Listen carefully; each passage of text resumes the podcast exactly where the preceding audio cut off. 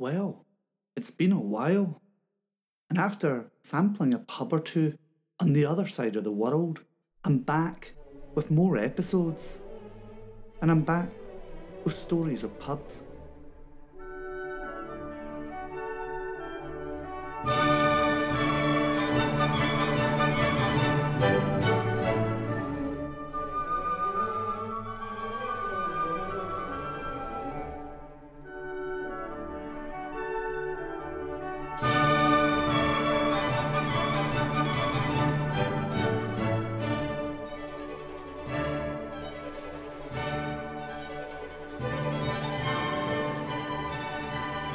Hi, and welcome back to the Historical Crimes and Criminals podcast.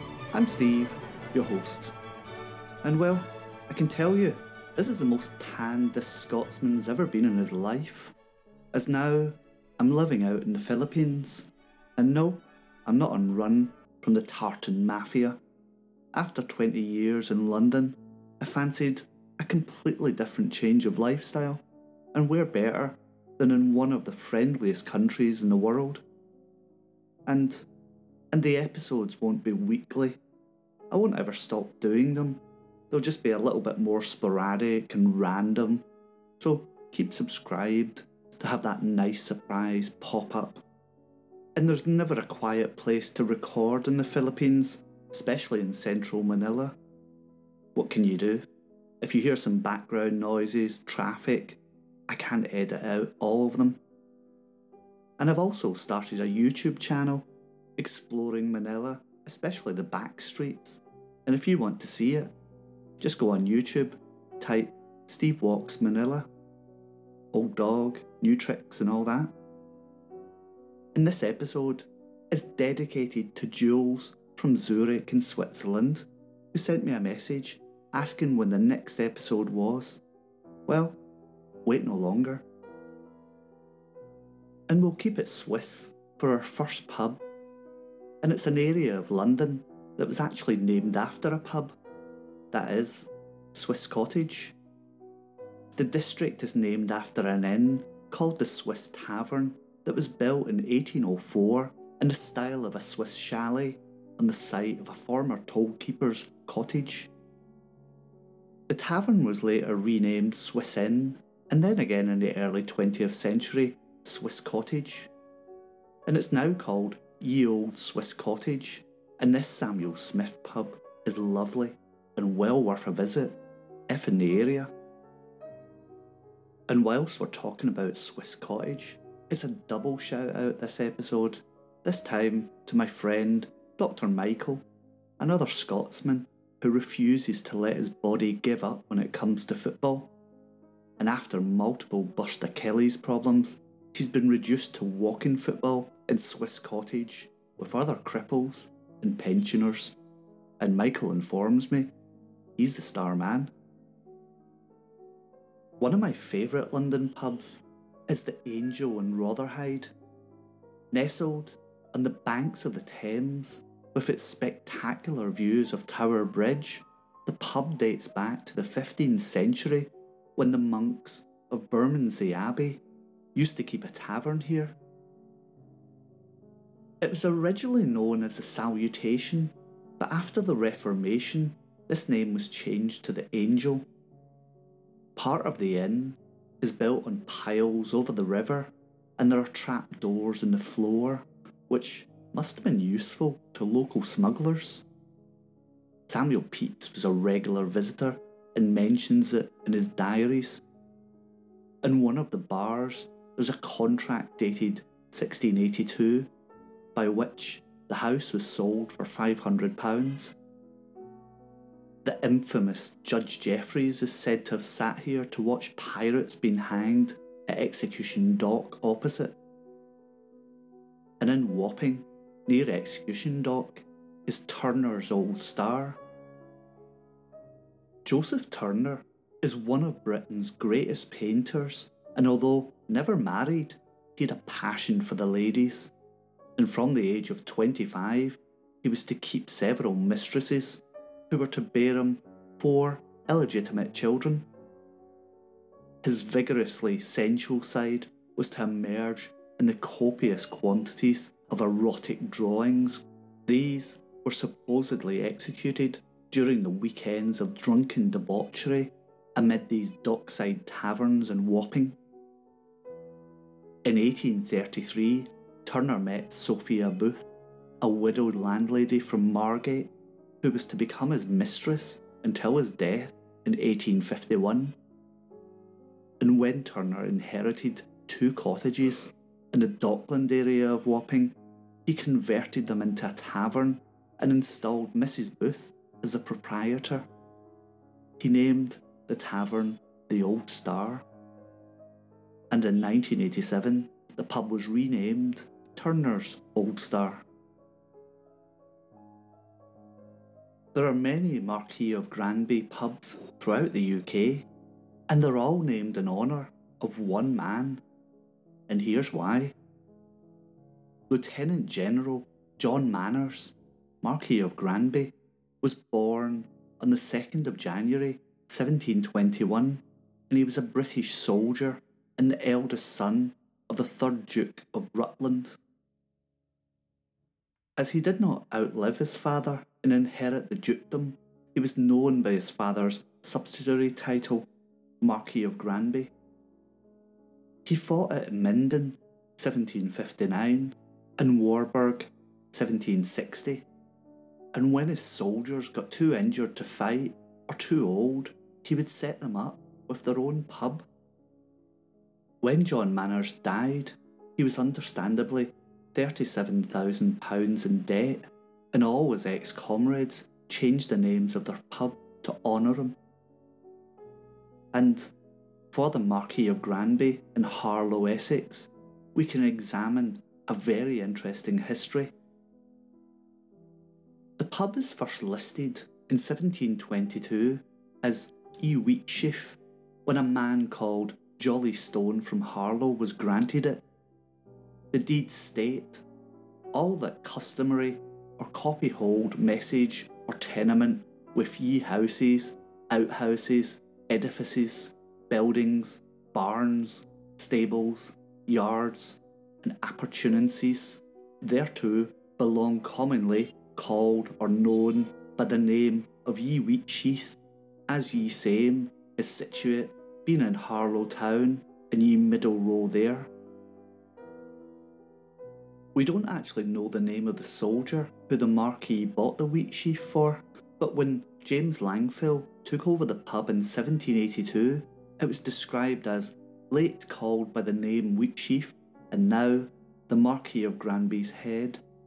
And we have a list of landlords dating to the early 20th century. J. Knight, 1791. Thomas Foster, 1822. Thomas May, 1832. Thomas Smith, who also owned the butchers, the hairdressers, and the post office, 1845. Thomas Smith and Sarah Smith, 1851. John Henry, also the butcher, 1870. James Bingham, 1874. James Reed, 1878. James Dorkins and Sarah Dorkins, 1881. Mrs. John Sext, 1882. William Andrews, 1886. Mrs. Hannah Leach, 1890. Robert Girling, also coach builder, 1899. Harry Chandler, 1906. Walter Henry Lane, 1908. Charles William Patmore, 1922. Albert Goodwin, 1933. A pub near Smithfield with a sinister past is the Fortune of War. It was found on the corner of Cock Lane, across from Bart's Hospital. In 1761, a tenant lodging at the pub, Thomas Andrews, was convicted of sodomy and sentenced to death but was pardoned by King George III in one of the first cases of public debate about homosexuality in England. And the pub also held infamy as the chief house of call north of the River Thames for resurrectionists, that is, the body snatchers who would procure corpses. And they would bring bodies here, as the pub was officially appointed by the Royal Humane Society and used as the place for the reception of drowned persons. And so good was the business, the landlord used to keep a separate room whereupon benches around the wall were placed with the snatchers' names, waiting till the surgeons at St Bartholomew's Hospital across the street could run round and appraise them. The pub was demolished in 1910, and it was perhaps, in retrospect, not a pub you would have wanted to be found dead in. In the Guy Ritchie film Snatch, starring Brad Pitt, is the lines, Don't trust pikeys. And although this casts a terrible slur on the majority of the travelling community, there are stories like the following from a hotel pub in Wales. The story, told by Anne Murphy, who ran the Windsor Hotel and Bar in Merthyr Vale, dates back to 1999. She was preparing food for the ladies' darts team when her daughter shouted up from the bar to tell her there was lots of people pulling up outside the pub, towing caravans. Anne said the party was led by a hearse with a coffin covered in paper flowers. She said, I ran down to find the pub full of men swigging pints, women who wanted cups of tea, and lots of children. They were all very neatly dressed in funeral attire. The former landlady said that it turned out to be a great night and people kept calling the pub as they thought an event might have been going on. She went on, I've had customers' ashes on my bar for their last pint, but never an actual hearse outside. We all sang old Irish songs together before they headed on towards Fishguard for the ferry to Ireland. They were taking the corpse back for the ceremonial gypsy burning of the caravan. And all seemed well after they left, and I was quite delighted until I went to feed the fish in the tropical tank, and they'd all vanished. In Liverpool, on Caledonia Street, is the Caledonia Pub. Named after a post ship, it's one of the first to be commissioned by Cunard and was a prestigious enough achievement to have a pub take its name. Sadly, the Caledonia sank off Cuba in the 1850s, but the pub itself has proved far more resilient. It survived the Blitz, city riots, and the threat of closure in recent years, and it continues to be a bustling community venue, which even has a beer behind the bar for canine visitors. Not far from Hampstead is the Spaniards Inn, this famous old coaching inn dates back to 1585 and features in both Dickens' The Pickwick Papers and Bram Stoker's Dracula. This inn has layers of literary legend and ghost stories to unpeel at your leisure. It was here in Dracula that Van Helsing and his men hail a cab and head towards after attempting to stake Lucy in a nearby graveyard. Luckily, the only steaks to be found here these days are served medium rare with a Béarnaise sauce. And the inn also pays host to romantic poet John Keats, who is said to have pottered up the hill from his Hampstead house at Wentworth Palace to pen the lines for Ode to a Nightingale over a pint or two, whilst enjoying views as far away as Windsor Castle back in the day and from views of the Queen's residence to the four castles of Camden Town. And if in Camden, you might have been to the famous market but know nothing about the castles. In the 1800s, London went through a period of transformation, and for all this work, it needed workers, and it found them from all over the UK and Ireland. Many were housed in cheap workers' cottages in Camden Town, and these labourers invariably loved to drink, and geographical rivalries would inevitably lead to fights between men of different countries. A solution was born, and four pubs were built in Camden, one for each of the nations. For the Irish, the Dublin Castle is to be found not far from Camden Tube Station, and it's a long reputation for being a music venue, and quite a night can still be had there. The English workers had the Windsor Castle just a few doors down, but this is now the only castle not remaining. The Welsh had the Pembroke Castle, situated in what's now fashionable Primrose Hill, and the only time I've ever been there was many years ago, where I spent a very enjoyable Sunday there with a Japanese female, but that's a very different story. And lastly, and probably cutting the best deal, is the Scots with their Edinburgh Castle near the zoo, which, if you're ever in Camden on a summer's day, has a glorious large beer garden with a barbecue in the summer. The Magpie and Stump on the Old Bailey used to, until 1868, charge extra for drinks taken upstairs, where punters could enjoy an unrestricted grandstand view of the public hangings held across the road outside Newgate Jail. Still a favourite watering hole for lawyers. One room here is traditionally known as Court Number 10, numbers 1 to 9 being across the road in the Central Criminal Court. The Bleeding Heart Tavern is to be found near Hatton Garden. Dating from 1746, it came with a sinister warning for people who drank to excess with the saying, drunk for a penny, dead drunk for twopence. This came, of course, for London's craze for gin, and when we think of this, we think of Hogarth's picture of Gin Lane and the stories of debauchery and villainy the spirit caused.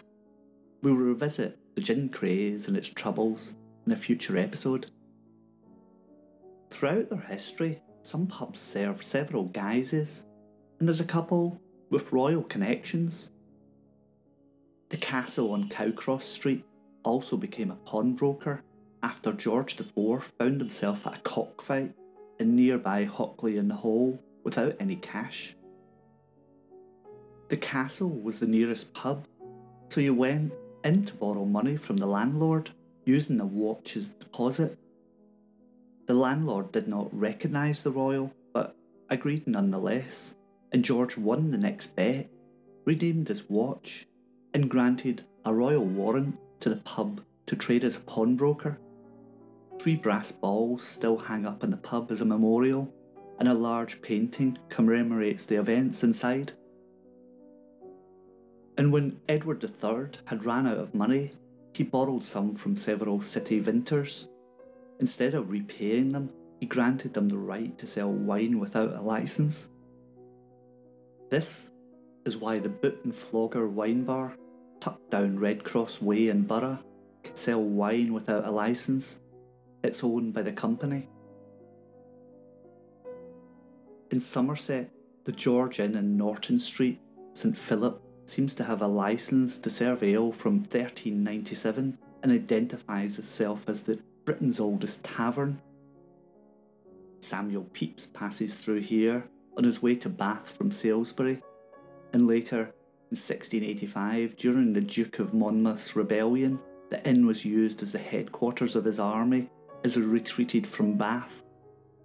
After the rebellion failed, the aforementioned Judge Jeffreys used the inn as a courtroom during the bloody assizes, and 12 people were taken from there and executed on the village common. And lastly, staying with Pepys, that friendly neighbourhood pervert. Pepys was a frequenter of pubs, and we see him document visits to over 150 London different pubs during the course of his nine year diaries. He used them for social, business, and also for places to conduct his illicit romances. We have a clear idea how one of these dalliances pans out through the narratives in his diary. And please note, besar translated from the French in this context, means sex. By 1666, Pepys has become enamoured with a young woman called Sarah. This, whilst he's concurrently having an affair with a Mrs. Betty Martin. Mrs. Martin interestingly ran a draper's stall in Westminster Hall, the site of modern day Parliament.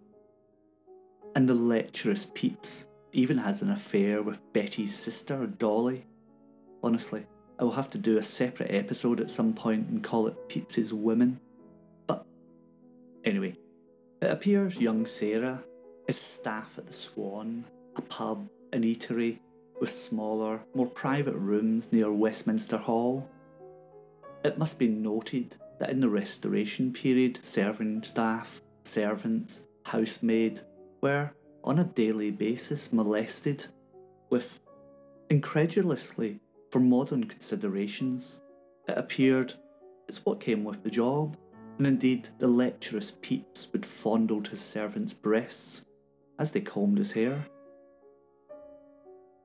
His diary entries pertaining to Sarah read as the following 11th of July 1666, thence to Westminster Hall and stayed a while, and then to the Swan and kissed Sarah, and so home to dinner. 12th of October 1666, so to the Swan, and there sent for a piece of meat and dined alone and played with Sarah, and so to the hall for a while, and thence to Mrs. Martin's lodgings and did what I would with her. 5th of November 1666, thence by water to Westminster, and there at the Swan to find Sarah, who's married to a shoemaker yesterday, so I could not see her, but I believe I shall, hence thereafter, at good leisure. 30th of November 1666. Only I did go to the Swan, and there did meet Sarah, who's now newly married.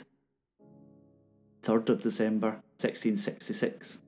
So having set her down in the palace, I went to the Swan, and there did the first time besar, the little sister of Sarah, that is come her place, and so away by coach home. 18th of December 1666. So to Westminster Hall, where the lords are sitting still, thence to the Swan, where I sent for Sarah. And there, whatever happens with the married Sarah isn't alluded to, and Pepys doesn't return to the Swan until almost three years later to find Sarah isn't there any longer. 10th of May, 1669. Thence I to Whitehall, and there took a boat to Westminster and to Mrs. Martin's, who has not come to town from her husband at Portsmouth, who drank only at Cragg's with Dolly, and so to the Swan, and there besar a new maid that is there. Well, that's it for another episode of the Historical Crimes and Criminals podcast. I hope you enjoyed that one. Please like, subscribe, and tell your friends. Until the next episode, bye bye.